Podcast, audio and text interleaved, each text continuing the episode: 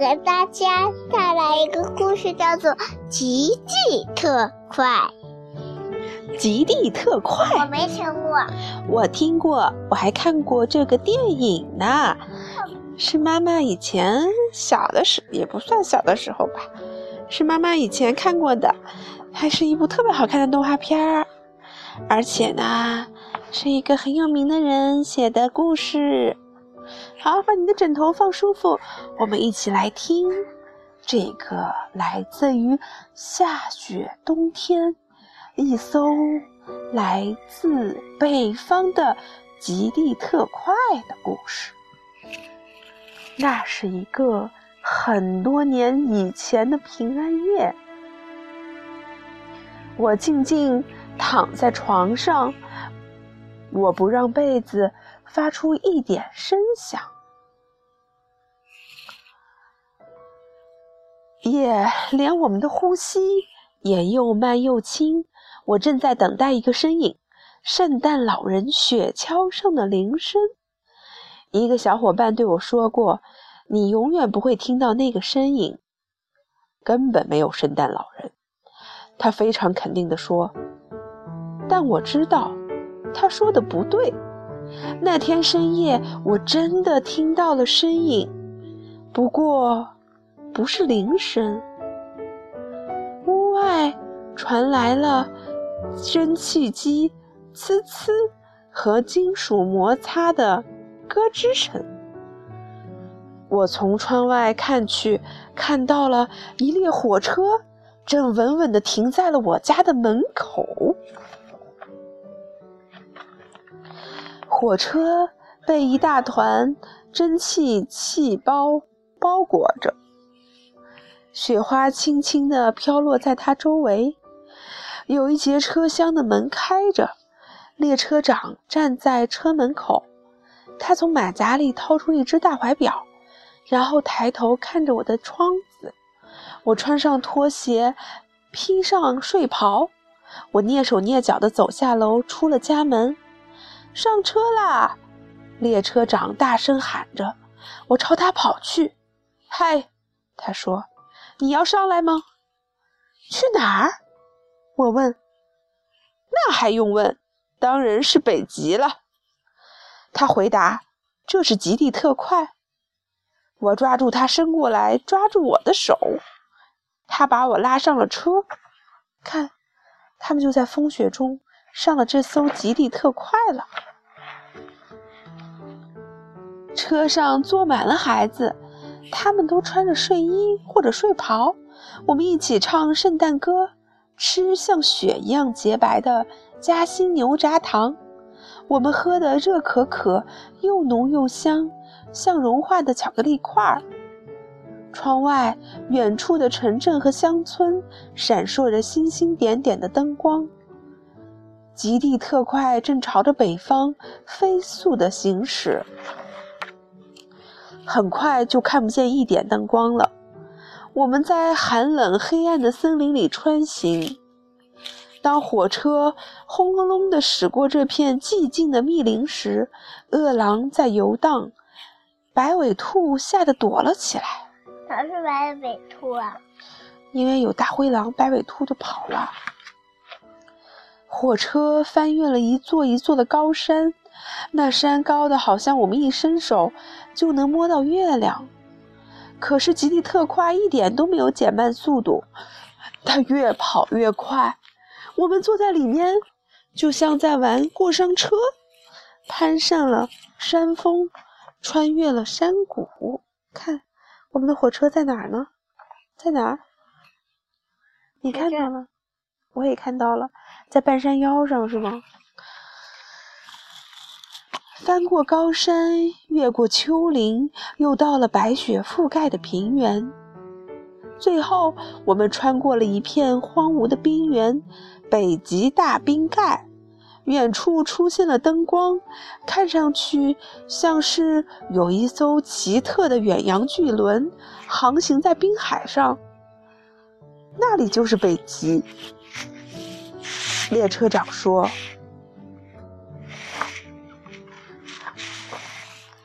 北极是一座大城市，它孤零零地伫立在地球的顶端。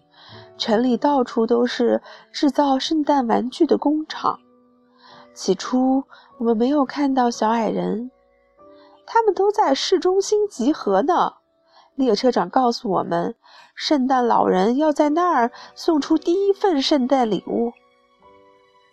第一份礼物会送给谁呢？我们齐声问道。列车长答道：“他会你们在你们当中选一个人。”快看！有个孩子大叫起来：“小矮人！”我们看到外面有成千上万个小矮人。快到市中心的时候，我们的火车火车越开越慢，简直像在爬行，因为大街上挤满了圣诞老人的助手。小矮人，当极地快车特快。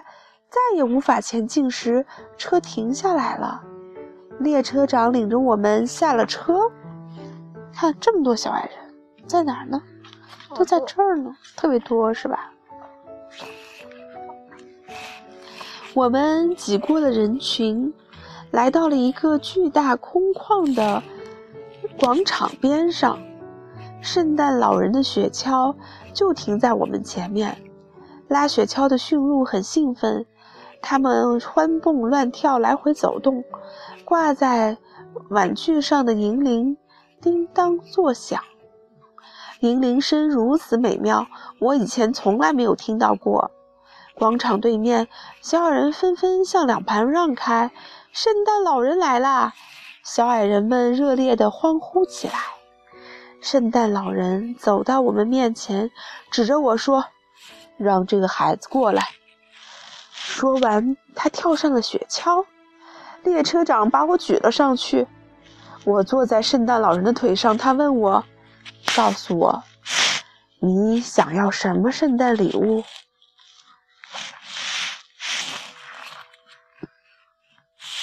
我知道，我想要什么，就能得到什么。可是，我最想的圣诞礼物不在圣诞老人的大袋子里。我最最想要的是圣诞老人雪橇上的银铃。我说出我的愿望后，圣诞老人笑了，他拥抱了我一下，让小矮人从一只驯鹿的玩具上剪下了一个银铃。小矮人把银铃抛给了圣诞老人，圣诞老人站起来，把银铃高高的举过了头顶，大声说：“第一份圣诞礼物。”小矮人们又齐声欢呼起来。午夜的钟声敲响了，圣诞老人把银铃递给我，我把它放进了睡袍的口袋里。列车长把我从雪橇抱下来，圣诞老人喊着驯鹿的名字，响亮地抽了一下鞭子，驯鹿拉着雪橇向前猛冲，然后飞到了空中。圣诞老人在我们的头顶上翻，盘盘旋了一圈，然后就消失在了寒冷漆黑的北极的天空里。一回到极地特快里，其他孩子就要看我的银铃。我把手伸到口袋里，可是只摸到了一个洞。我把圣诞老人雪橇上的银铃弄丢了。我们快去外面找找吧，有一个孩子说。可是，这时火车晃了一下，接着就开动了。我们已经在回家的路上了。银铃丢了，我的心都碎了。火车开到我家的时候，我伤心地离开了其他孩子。我站在家门口，跟他们挥手告别。列车长站在开动的火车上，说了句什么，可我听不见。什么？我朝他喊道。他把手拢在嘴边，大声说：“圣诞快乐！”极地特快鸣响了汽笛，快速地走开了。圣诞节的早上，我和我妹妹萨拉开始拆礼物。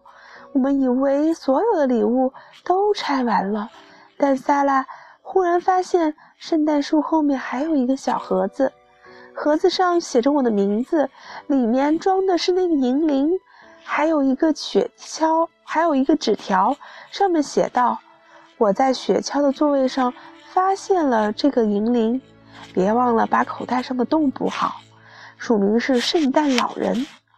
我摇了摇银铃，它发出了极其美妙的声音。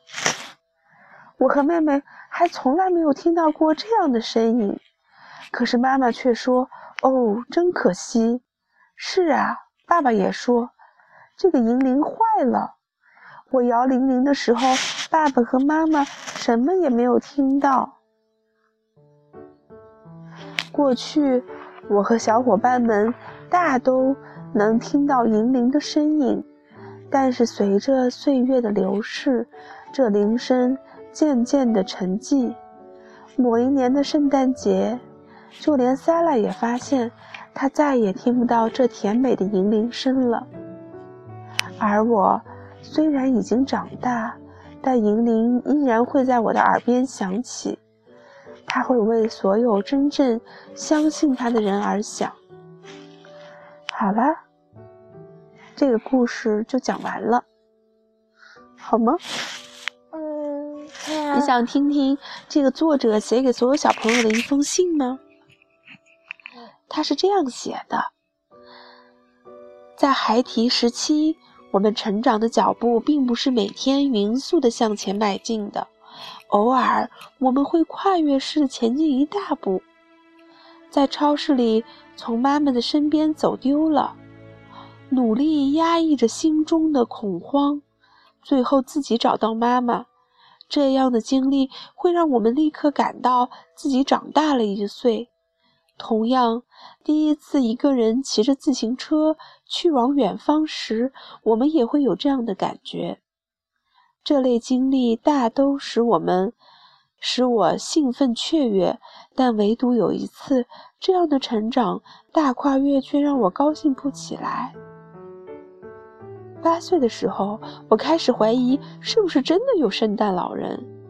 这样的质疑让我觉得自己猛然间长大了，可是我却一点也不开心。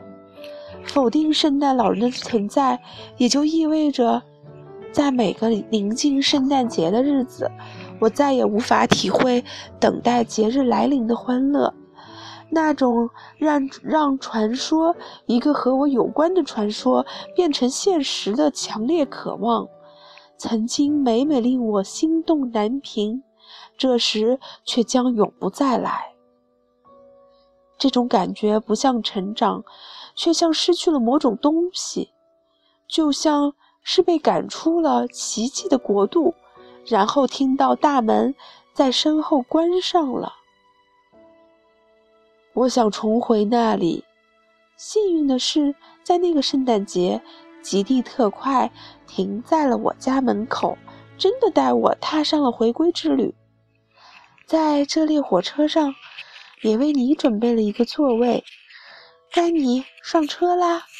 好啦，这个故事就讲完了。最后这个文章呢，是克里斯范·阿尔斯皮格写的，是一个美国的作家，写的好不好？嗯，晚，嗯，回头见。回头见，上车晚安，拜拜。上车晚安，拜拜。拜拜啦，拜拜啦。